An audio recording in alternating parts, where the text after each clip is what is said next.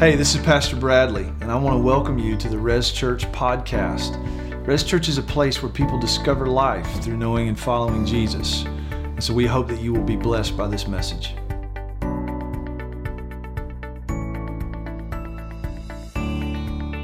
Good morning. I'm Donnie. I'm one of the elders. If you will uh, remain standing for just a moment. We're going to read our scripture this morning. We're continuing in the book of Luke. We're in chapter 12, starting in verse 22 today. And I'm going to be reading verses 22 through 34. If you want to follow along, it's going to be on the screen. Luke chapter 12, starting in verse 22. And he said to his disciples, Therefore I tell you, do not be anxious about your life, what you will eat, nor about your body, what you will put on. For life is more than food, and the body more than clothing. Consider the ravens, they neither sow nor reap, they have neither storehouse nor barn and yet God feeds them. Of how much more valuable are you than the birds? And which of you, being anxious, can add a single hour to his span of life? If then you are not able to do as small a thing as that, why are you anxious about the rest? Consider the lilies, how they grow. They neither toil nor spin. Yet I tell you, even Solomon in all his glory was not arrayed like one of these. But if God clothes the grass, which is alive in the field today, and tomorrow is thrown into the oven, how much more will He clothe you, O you of little faith? And do not seek what you are to eat and what you are to drink, nor be worried. For all the nations of the world seek after these things, and your Father knows that you need them. Instead, seek His kingdom and these things will be added to you. Fear not, little flock, for it is your Father's good pleasure to give you the kingdom. Sell your possessions, give to the needy, provide yourselves with money bags that do not grow old, with a treasure in heaven that does not fail, where no thief approaches and no moths destroy. For where your treasure is, there will your heart be also. This is the word of God for the people of God. Thanks be to God. Amen. Amen. You may be seated. Good morning, everybody. It's good to see you all this morning. My name's Bradley. I'm one of the elders here, and uh, it's good to be with you. Um, first Sunday of June. It's amazing. Um, have you ever been about to tackle some sort of task or challenge, and uh, when you make the decision as to how you're going to go about whatever that is, you have this thought that pops up in your mind this is probably not a good idea. Is anybody going to be honest in here this morning? Come on, if you've had that thought. So I had that thought on Memorial Day. I was pressure washing my house. I was about to, and my wife decided she was going to clean out the garage while I was pressure washing, and she you know, dug out these plastic storage tubs that were sitting in our garage for who knows how long, and they were covered in cobwebs and dirt and dust. And she says, "Hey, why don't you wash those off, you know, before you get started?" And I thought, "Okay, sure, I'll do that." And you know, you can't just put an empty plastic storage bin on the ground and squirt it with a pressure washer. It's going to go back here to Darren at the sound booth. So I grabbed it in one hand, grabbed the pressure washer in the other, and I had the thought this is probably not a good eye. And I squeezed the trigger. Pressure washer hit the bottom corner of that, t- of that tub, turned my hand over, and I've got some skin sliced off my hand from a pressure washer. It turned out it wasn't a good idea. Jesus makes some very provocative statements in chapter 12 about money and about stuff and material things and how we think about them. And they're not provocative because we don't know what he's talking about. They're provocative because we do know. A man's life does not consist in the abundance of his possessions. You know that. You know that. But how easy is it for us to fall into that temptation to think the exact opposite? To put our hope and our stock. Somebody, when Stephen said, Hey, what's Jesus done for you? Somebody said, Eternal hope. That's right. He's given us hope that's eternal. And yet we are so tempted, even though the thought pops up in our mind in some form or another, this is probably not a good idea to put our hope in things that don't last and are temporary. And Jesus tells a parable about a rich fool who had a windfall of a harvest and he built bigger barns to store up that harvest. And what happens? He dies. All that effort for naught. And every time I read that parable, I think about Dr. Heath. Dr. Heath uh, was my communications professor in college.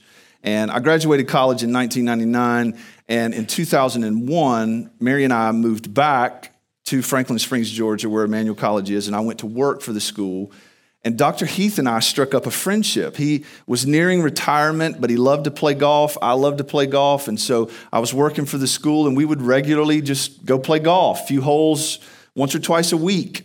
I didn't have kids at the time. Y'all know how that goes, right? You just got all this time on your hands when you have no kids. Playing golf with Dr. Heath, and he would tell me about this dream that he had, a goal. He was nearing retirement. He'd been saving for a long time to buy an RV a motorhome, a nice one, very expensive. That was his dream that he and his wife, when he retired, could ride off into the sunset in this nice new motorhome. And sure enough, while I was working at the school, he retired and he bought that thing. And I remember seeing it. I remember he gave me a tour of it. It was beautiful. It's amazing. And we, we talked about all the places that he was planning to go. And I think they went on one maybe two trips before he was diagnosed with a brain tumor. And I remember as he was going through treatment and he didn't have the strength or the energy to get up off of his couch. And I would drive by his house and see that motorhome just parked in the driveway collecting dust. He died not long after that. Now, I don't think my friend Dr. Heath was like the rich fool He's a good man. He loved the Lord. I don't think he put his hope in things, but it's just a stark reminder, isn't it, of how easy it is for us to succumb to the trap of putting our hope in stuff. And Jesus says, he puts into words what we often think when we are succumbing to that temptation. Don't do that. Instead, be rich toward God. What does that mean? Be rich toward God. Stan did such a good job last week of making it clear that the Bible does not prohibit us from working hard, making money, sometimes lots of it, saving, retiring, enjoying the fruits of our labor. The Bible does not prevent us from doing that, but Jesus is certainly calling us to think differently about our stuff. And one of the reasons he's doing that, though he doesn't mention this here, but the New Testament talks about this quite a bit, and I just feel like I need to mention this here, is the dangers of wealth, particularly the deceptiveness of riches. Here's, here's what we know we, we have this strong inclination to be self sustaining, self preserving, self satisfying, self ruled people right? That's the, that's the product of the fall. The primary problem between God and man is sin. The ultimate essence of sin is any effort that we make to satisfy ourselves, preserve ourselves, rule ourselves apart from Him. Here's the danger of wealth when there's more than enough, we are tempted to say to ourselves, you know what? I think I can do this. I think I can satisfy myself. I think I can preserve myself. I think I could do a pretty good job ruling myself because these riches that I have, these storehouses, these bank accounts make me feel like I'm enough. Even though we know in the back of our mind, we might even say it out loud, that's probably not a good idea. Even in Luke's gospel, Jesus would say, Blessed are you who are poor. That's provocative. We taught on that. You have to go back. I can't unpack it now. And woe to you, warning if you're rich. Listen to the words of the apostle Paul, 1 Timothy chapter 6, verse 6. Now there is great gain in godliness with contentment. For if we brought nothing into the world, we can take no, any, we cannot take anything out of the world. That sounds like the rich fool, doesn't it? But if we have food and clothing, we with these we will be content. Really? Hmm. But those who desire to be rich fall into temptation, into a snare, into many senseless and harmful desires that plunge people into ruin and destruction. For the love of money is a root of all kinds of evils. It is through this craving that some have wandered away from the faith and pierced themselves with many pangs. Did Paul say anything that we don't know? We know this. We know this experientially. There are times when you read the Bible and it creates entirely new categories of thought for you. And then there are other times where it affirms what we may have experienced in this life. We know the deceitfulness of riches. We know that contentment is a good thing, whereas the pursuit of wealth many times can lead to destruction and ruin. We can pierce ourselves with all kinds of pains. We think we want to be self satisfying, self preserving, self ruled people. But the gospel calls us to something entirely different, doesn't it?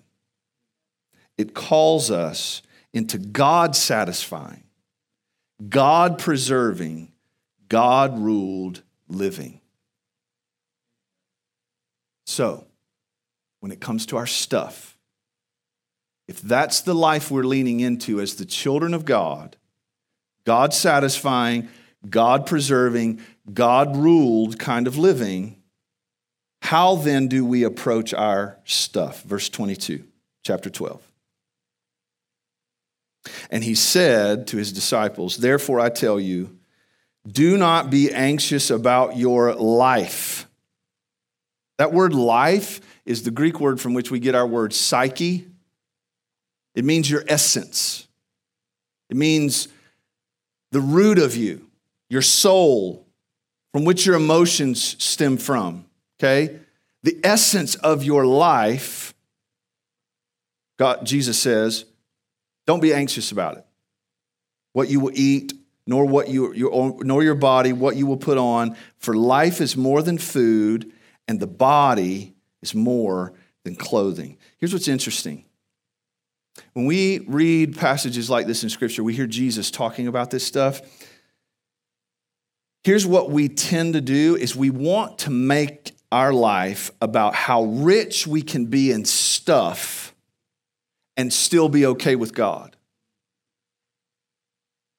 At least in the Western world, in America in particular, this is where we go with this. How rich can I be in stuff and still be okay with God? I know Jesus said it's harder for a camel to go through the eye of a needle than for a rich man to enter into the kingdom of heaven. So, how rich can I be? How much stuff can I have and still be okay with God? Do you realize that's, that's the exact opposite of what Jesus is getting at? Here's the question at hand How rich could you be in God and still be okay with stuff? How rich could you be? Let's turn that on its head and just think about that for a second. How rich could I be in God? Jesus says the first thing is if you want to find out about that, don't be anxious. Don't be overly concerned. Don't let your mind be so caught up with what? Your survival. You notice Jesus is not talking about vacations or 401ks or vacation homes, how many cars you have, how big your house is, or what, what brand of clothing you're wearing. He boils it down to our most primal needs food and clothing. You got to eat and you got to cover your nakedness. He's talking about survival. Don't be anxious. This is my, you tell me if you think I'm wrong. Don't be anxious about surviving. You want to be rich in God? You want, you, do you want a life that's not based on the abundance or lack of your possessions? Don't be anxious about your survival. Does that kind of make you think of the statement earlier in chapter 12 that he made? Don't be afraid of those who could kill you.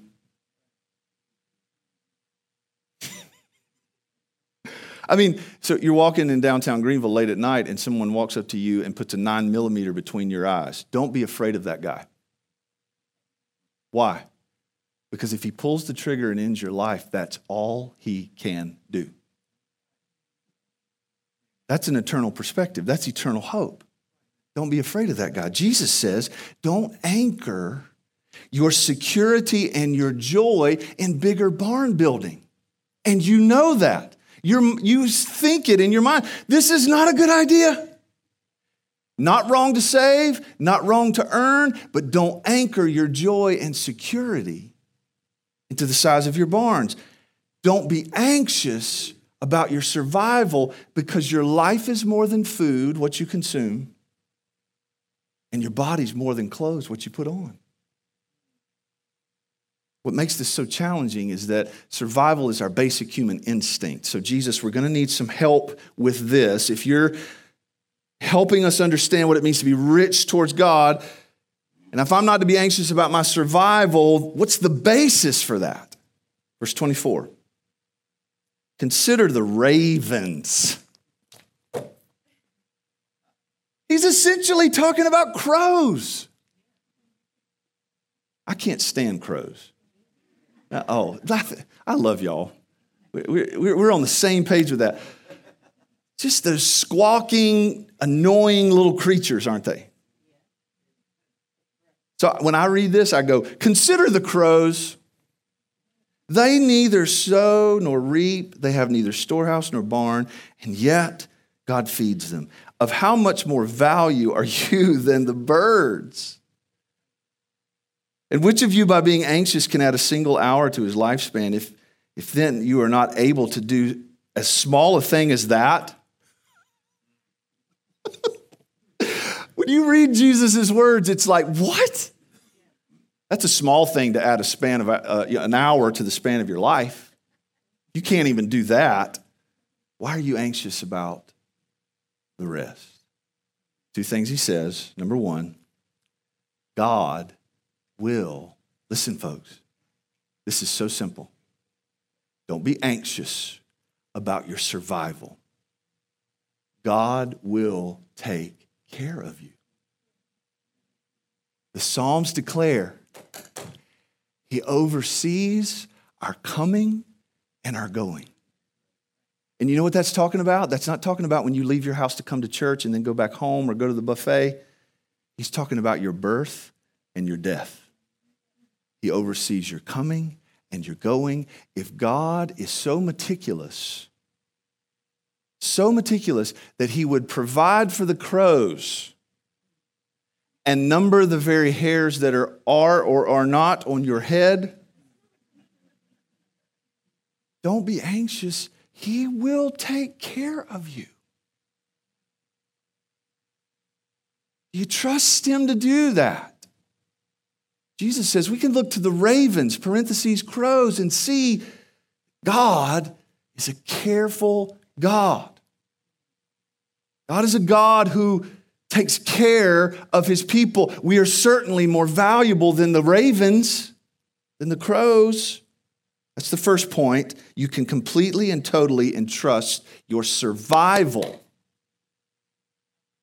to God and not be anxious about it. Here's the second point you would be stupid not to do that. That's the second point. Who of you, by being anxious, can add a single hour to your span of life? What is Jesus saying? He's saying your anxiety, your worry, your stress, your preoccupation with your stuff and material things is an, is an exercise in complete futility. If that's where you're putting your security, if that's where you're banking your hope, your safety, your surety, your peace, it's an exercise in futility because in a breath, in a moment, it can all be taken away. And Jesus knows that. He's not trying to take stuff from you, He's trying to give you an eternal perspective on this temporary life. It's like my struggle with patience. Contrary to you know, what you might think about me, I have trouble with patience, particularly when I'm driving. And when there's bad traffic and I'm getting impatient, Mary, very sweetly, reminds me your patience, impatience is not getting us there any faster. You know what's true? Our anxiety about stuff is not getting us anywhere. And we know that. As we say to ourselves, this is probably not a good idea. Jesus would say, Yep, you're right, it's not. You need to drill past the abundance we enjoy, and you need to realize your survival is in God's hands. You can trust Him with that. And you would be silly, foolish not to do so. Verse 27 Consider the lilies how they grow, they neither toil nor spin. Yet I tell you, even Solomon in all his glory was not arrayed like one of these. But if God so clothes the grass which is alive to, in, in the field today and tomorrow is thrown into the oven, how much more will he clothe you, O you of little faith? Just how splendid was Solomon in terms of material things? Look at this on the screen. 1 Kings chapter 10, verse 4 and 5. We've met the Queen of Sheba before. And when the Queen of Sheba had seen all the wisdom of Solomon, the house that he had built, the food of his table, the seating of his officials, and the attendance of his servants, their clothing, his cupbearers, and his burnt offerings that he offered at the house of the Lord, there was no more breath in her. Solomon's physical glory took her breath away. And we're not talking about a lady who was a custodian at BMW. We're talking about the Queen of Sheba. She's got her own stuff.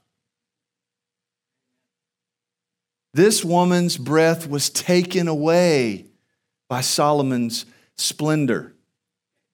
And see, we read this and we go, Solomon, wow, Boy, I'd love it if I could have some of that. And you know what Jesus is literally doing? He's going, Solomon, look at the flowers.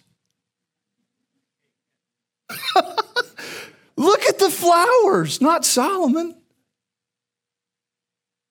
You know, we, we, we see Solomon's glory and we go, oh, maybe, maybe if I'm faithful, Jesus will give me some of that. God will bless me in those ways materially so that I can have this and I can have that and I can enjoy this luxury and this level of comfort and what have you. And God, Jesus is saying, you're missing the point. Look at the goodness of God put on display in the flowers who do absolutely nothing.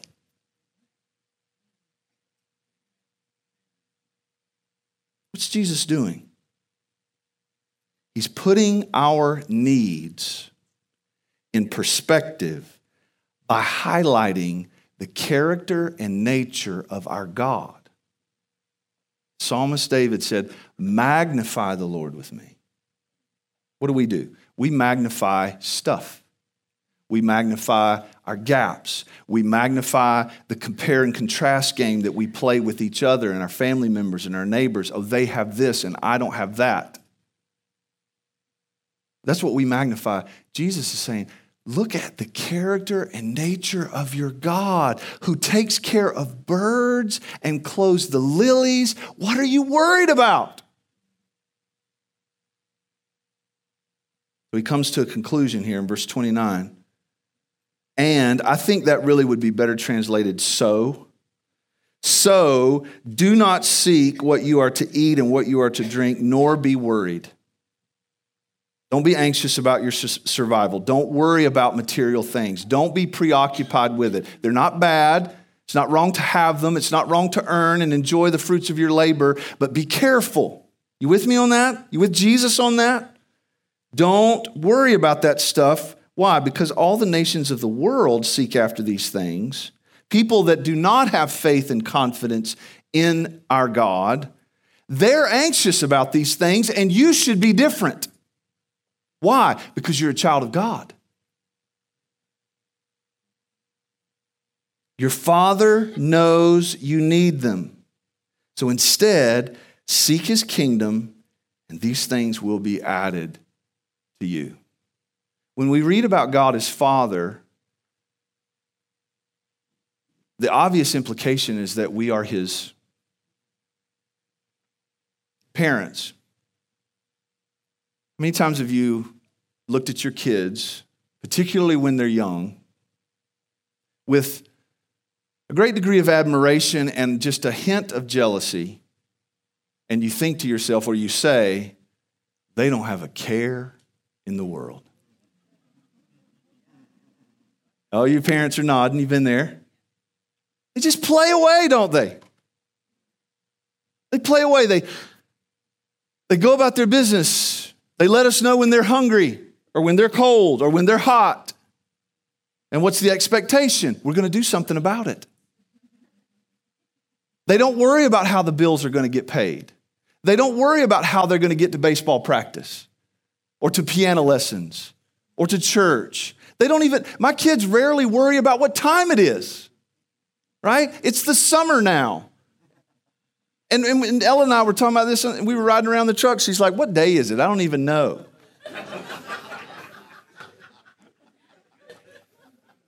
we envy that, don't we? And yet, what does the Bible call us to? Childlike faith. Not childish. We're not called to be immature, but we are called to trust like little children. Here's what's interesting my children are getting old enough now that they're starting to realize, in their own way, incrementally, that there are limits to the kind of provision and protection that Mary and I can provide them.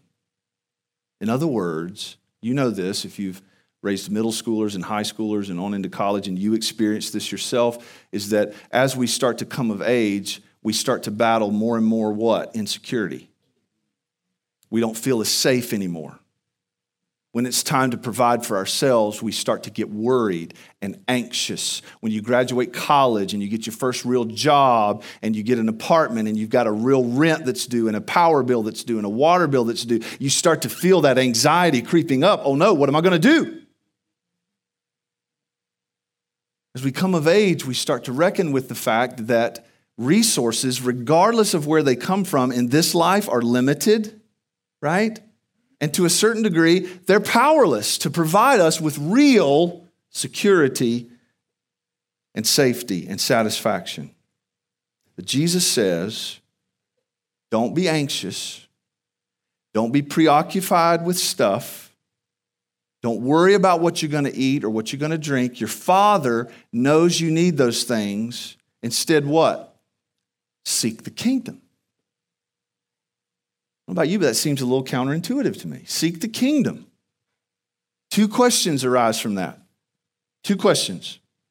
Number one, if I'm not going to be anxious about stuff and I'm going to seek the kingdom, is God really going to be good to me? Can I trust that God is going to be good to me? And then here's question number two Is the kingdom really a better pursuit? Now, we're in church, and so you would probably say yes to both of those answers. But if you're like me, I think you are, and I'm like you, there's, there's something down deep on the inside of us that we want to know. We want to be sure is God really going to be good? And if I seek the kingdom, is that really better? Jesus, can you help us with that? Verse 32. Fear not. I love this verse. Oh, fear not, little flock. That's a term of endearment. Fear not, little one. For it is your Father's good pleasure to give you the kingdom. Is God really going to be good to you? Sometimes Christians have this misconception that when God is good, he's acting out of character. That really what he'd rather do is judge us. What he'd rather do is limit us and restrict us and make us squirm by making us do hard things, that he's basically all the time irked with us. It's just not true. You're his child. He, God's a happy God.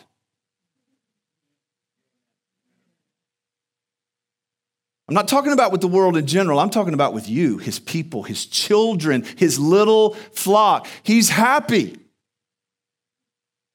He's happy when he's good and he's good all the time. So, guess what we've got? A happy God. Even when his goodness, we are unable to perceive it at the time, he's still being good to us. And he takes great pleasure in being good to his children. Fear not, little flock, it is your Father's good pleasure, his great pleasure to give you. You don't earn it, you don't buy it, you don't behave your way into it, give you the kingdom.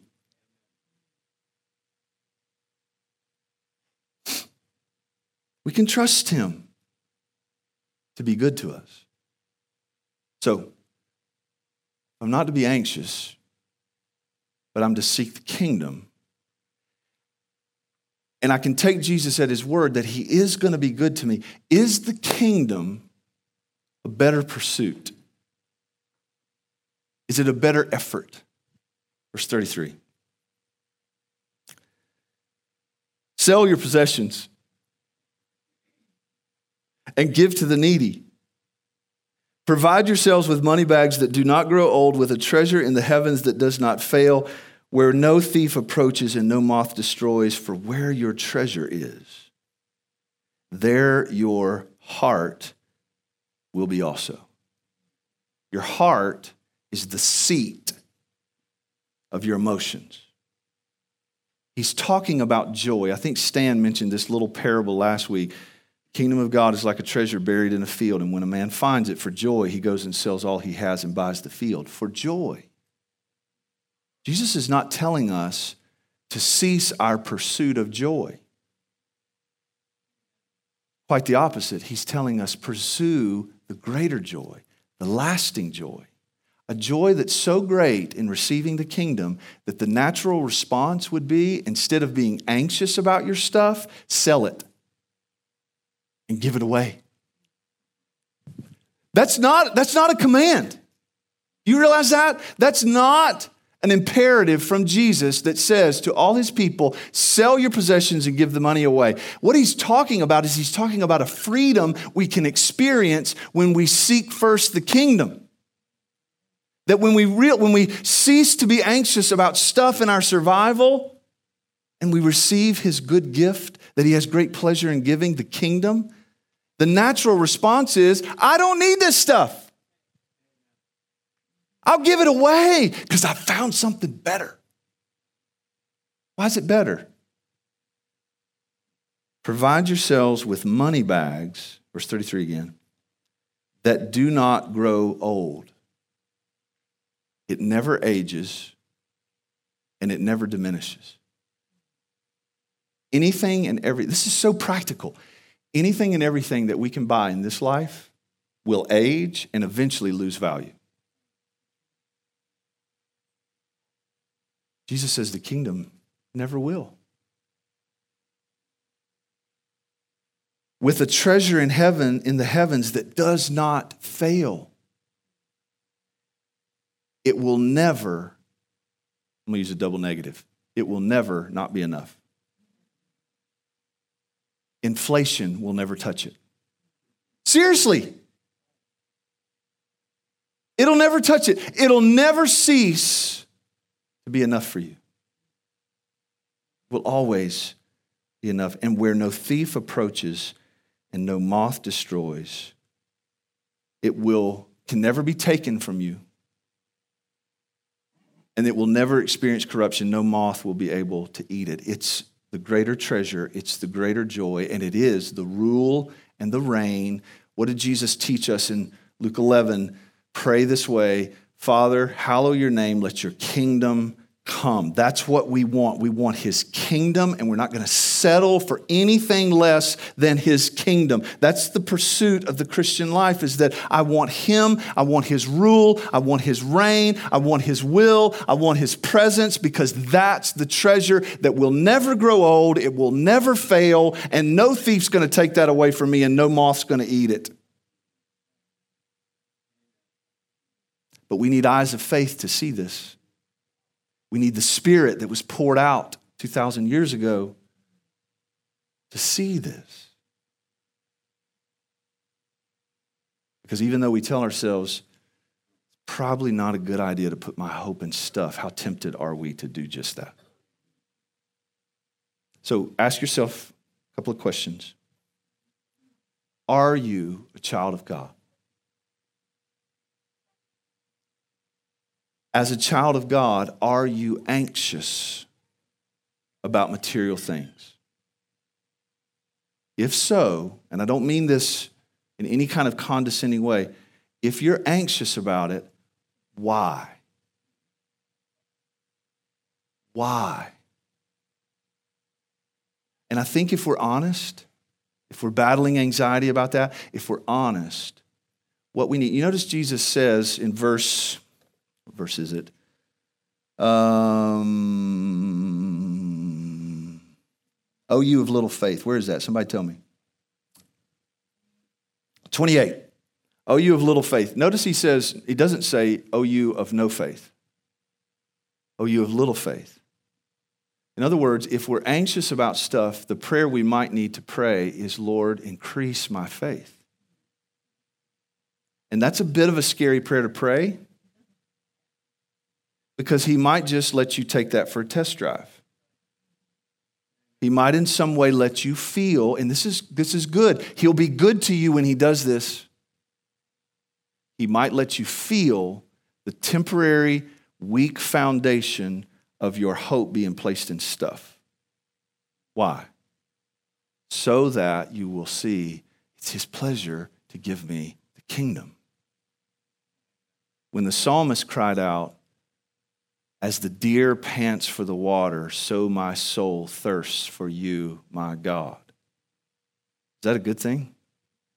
Is it a good, is it a good thing to hunger for God? Is it a good thing to cry out to Him, Oh Lord, I need you.